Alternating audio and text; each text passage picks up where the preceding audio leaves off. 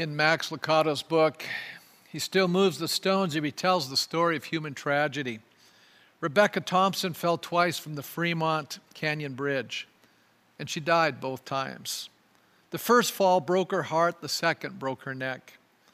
She was only 18 years of age when she and her 11 year old sister were taken captive by some young men near a store in Casper, Wyoming. They drove the girls 40 miles southwest of the Fremont Canyon Bridge, a one lane steel beam structure rising 112 feet above the North Platte River. They brutally beat and raped Rebecca, and she somehow convinced them not to do the same to her younger sister, Amy. Both of them were thrown over the bridge into the narrow gorge. Amy died when she landed on a rock near the river, but Rebecca slammed into a ledge and was ricocheted into some deeper water. With a hip fractured in five places, she struggled to the shore. To protect her body from the cold, she wedged herself between two rocks and waited until the dawn. But the dawn never came for Rebecca. Oh, the sun came up and she was found. The physicians treated her, and the courts imprisoned her attackers. And life continued, but for her, the dawn never came. The blackness of her night of horrors lingered. She was never able to climb out of that canyon.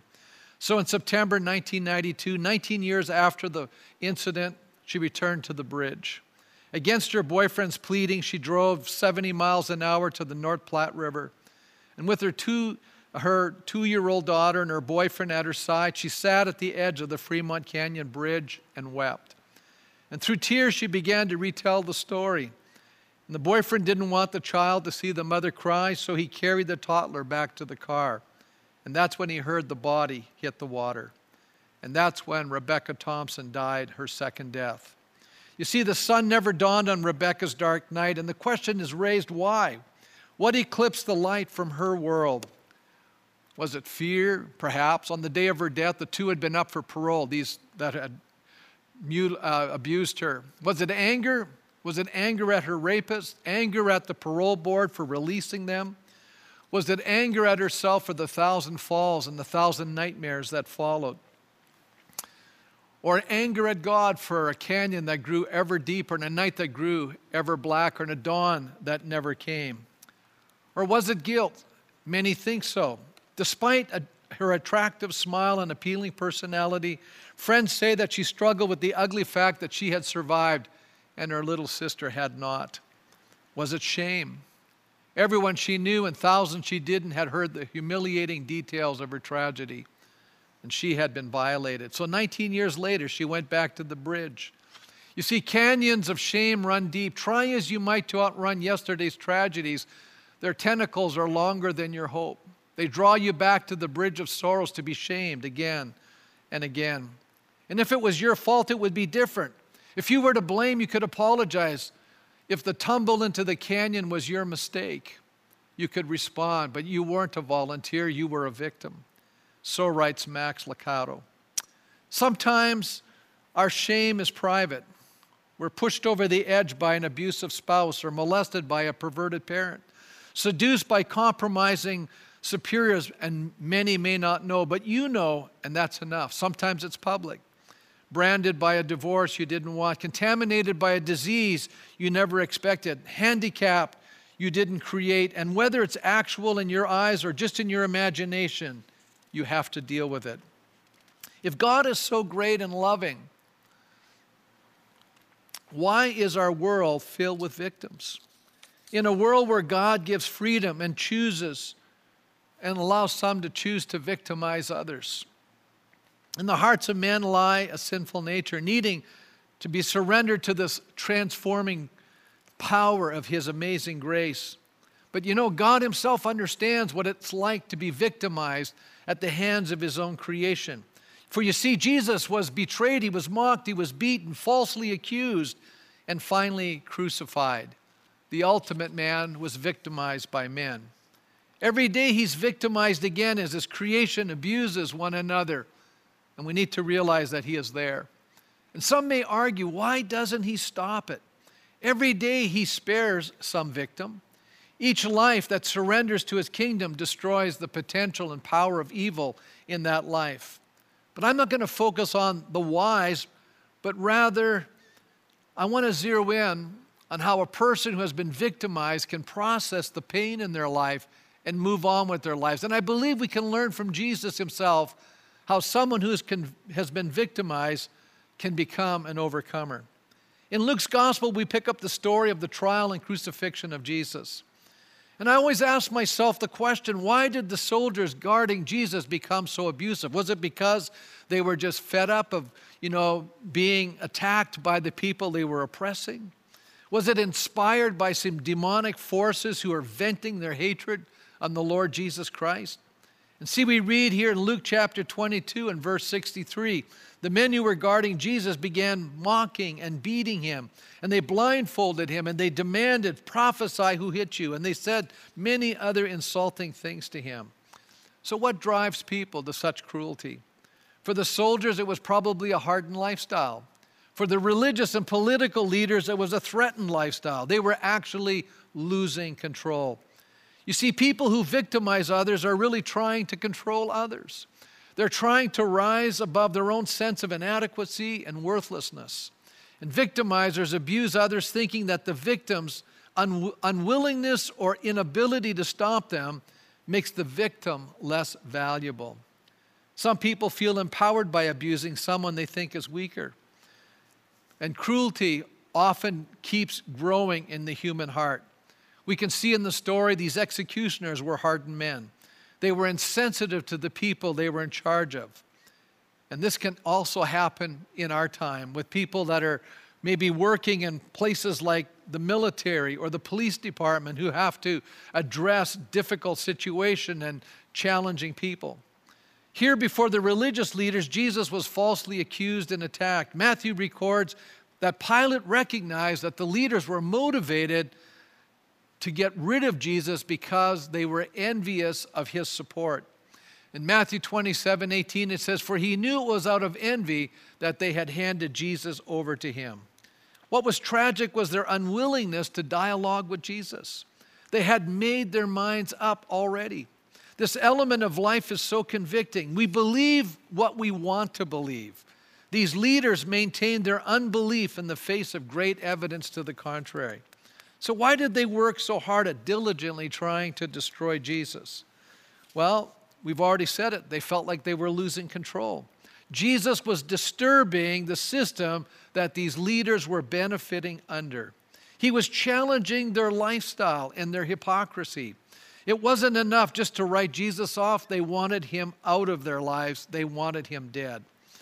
One of the reasons why relationships are often jeopardized is that we try to control others, and thereby we destroy a sense of intimacy. And when I'm speaking of intimacy, I'm speaking about the ability to share openly our innermost thoughts and feelings. It's evident to me that these religious leaders traded the opportunity of intimacy with God so that they could stay in control over a religious system. And I think how often many make the same mistake. It can happen in our homes where people are trying to control the behavior of others and thereby destroying this relationship, this sense of intimacy, and there's a wall of rejection and alienation begins to develop. Finally, Jesus was brought before the people, the people who now put pressure on Pilate to crucify him. And we read of that mob mentality. We live in a world so often where injustice is not uh, is, is readily seen or where justice is not served. And how do we respond to those situations? How did Jesus respond to the fact that he was innocent and yet he was crucified? So, what is usually the general response of those who have been victimized? Anger, resentment, unforgiveness, bitterness. But how did Jesus handle being victimized? How did he handle being a victim? What was meant to destroy was actually the vehicle that God was using to reveal his love and forgiveness. The Bible says that God commended his love that while we were yet sinners, Christ died for us. Christ was crucified for us. Jesus, we read, chose to forgive. And forgiveness is what transforms our lives and delivers us from sin's hold on our lives both receiving God's forgiveness and expressing forgiveness to others. Listen to the words of Jesus, now crucified on the cross. One of the last words of Jesus was simply, Father, forgive them, for they do not know what they were doing. In a Time magazine article written many years ago, the author says forgiveness does not look much like a tool for survival in a bad world. But that's exactly what it is. Those who do not forgive are those who are least capable of changing the circumstances of their lives. In other words, we can become trapped in our personal pain. We can begin to live in the past with all of the hurt, resentment, heartache, and bitterness that flows from that. But what happens when we know that we should forgive, or maybe even we're trying to forgive, and yet it's so hard to forget. It's so hard to get past the pain. And I love what Corrie ten Boom, a Nazi death camp survivor, wrote. She said, There was a time in my life when I was struggling to forget a wrong that had been done to me. She said, Yes, I had forgiven that person, but she said, My mind kept rehashing the incident and I just could not sleep. Finally, she started crying out to God for help in putting this problem of unforgiveness to rest. And she said the help came in the form of the counsel of a godly pastor. She said, To whom I confessed my failures after two weeks of sleeplessness. And then he said to me, Up in that church tower, as he nodded out the window, is a bell which is rung by pulling on a rope. And you know what? After the sexton lets go of the rope, the bell keeps swinging. First a ding and then a dong, and slower and slower until there's the final dong and it stops. I believe the same thing is true of forgiveness. When we forgive, we take our hand off the rope. But if we've been tugging at our grievances for a long time, we mustn't be surprised if the old angry thoughts keep flooding our minds from time to time. They're just the ding dongs of the old bell slowing down. And so it proved to be, she said. There were a few more midnight reverberations, a couple of dings when the subject came up in a conversation, but the force, which was my willingness in the manner, had gone out of them. They came less and less often, and at last they stopped altogether. And so I discovered another secret of forgiveness. We can trust God not only above our emotions, but also above our thoughts. But I want to just close with looking at the results or the freedom and the power of what happens when a person who is a victim chooses to be a forgiver. I, mean, I always define forgiveness as giving a person the gift they do not deserve, because that's exactly what God gave to us.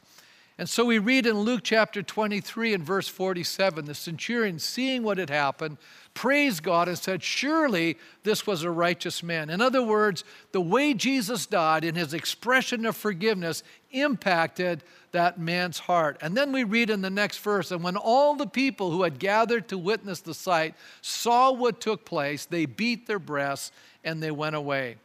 You know, I love this because what happened is the sneers and jeers are now turned to reflection. One writer pointed out that the effectiveness of Peter's sermon 50 days later was probably a result of the attitude and actions of Jesus on the cross. People left in solemn thought. Now, you and I know we can't be responsible for other people's actions, but we also realize that we can be responsible for our own. We may not always be able to protect ourselves from others, but we can choose how we're going to respond to them. We can let their actions control us, or we can choose to forgive, freeing ourselves from the real poison behind every evil. The evil that we do to ourselves when we remain in unforgiveness, it becomes a bondage in our life, actually destroying our very lives. And so I want to close in a word of prayer. And maybe some of you today, as we're f- reflecting on the death of Jesus, we're reflecting on the words of Christ dying from the cross, words of forgiveness, that you and I receive those words into our own hearts, that we actually believe them. And some of us, we probably need to forgive ourselves. But can I also say that we need to utilize the power of this gift, experience it, and then learn to forgive other people? And I believe that many of the past resentments, hurts, and pains will diminish from our lives, and a new joy and a new freedom will flow from our lives. And so let us pray that that will happen even this weekend. Let's pray. So, Father, we thank you tonight that you are a forgiving Father. We thank you, Lord, that when we least deserved it and we had no thought of you and we were living selfish, rebellious lives, you revealed yourself to us and made your forgiveness known, which has brought about an amazing transformation in our lives. And yet, so many of us who have experienced hurt and pain and disappointment, and Lord, we've, we've questioned some of the things that have occurred in our lives. I pray tonight that we would be able to open our hearts to you and receive the grace and the enablement to forgive those who have wounded us and hurt us, and recognize that we can be free from the prison of unforgiveness, and that we can walk in a newfound joy and a new delight and a new hope. And we thank you for these things. We receive your grace tonight. We receive this grace to receive forgiveness and the grace to extend it. And we thank you for that, Father, in Jesus' name. Amen. Amen. God bless you.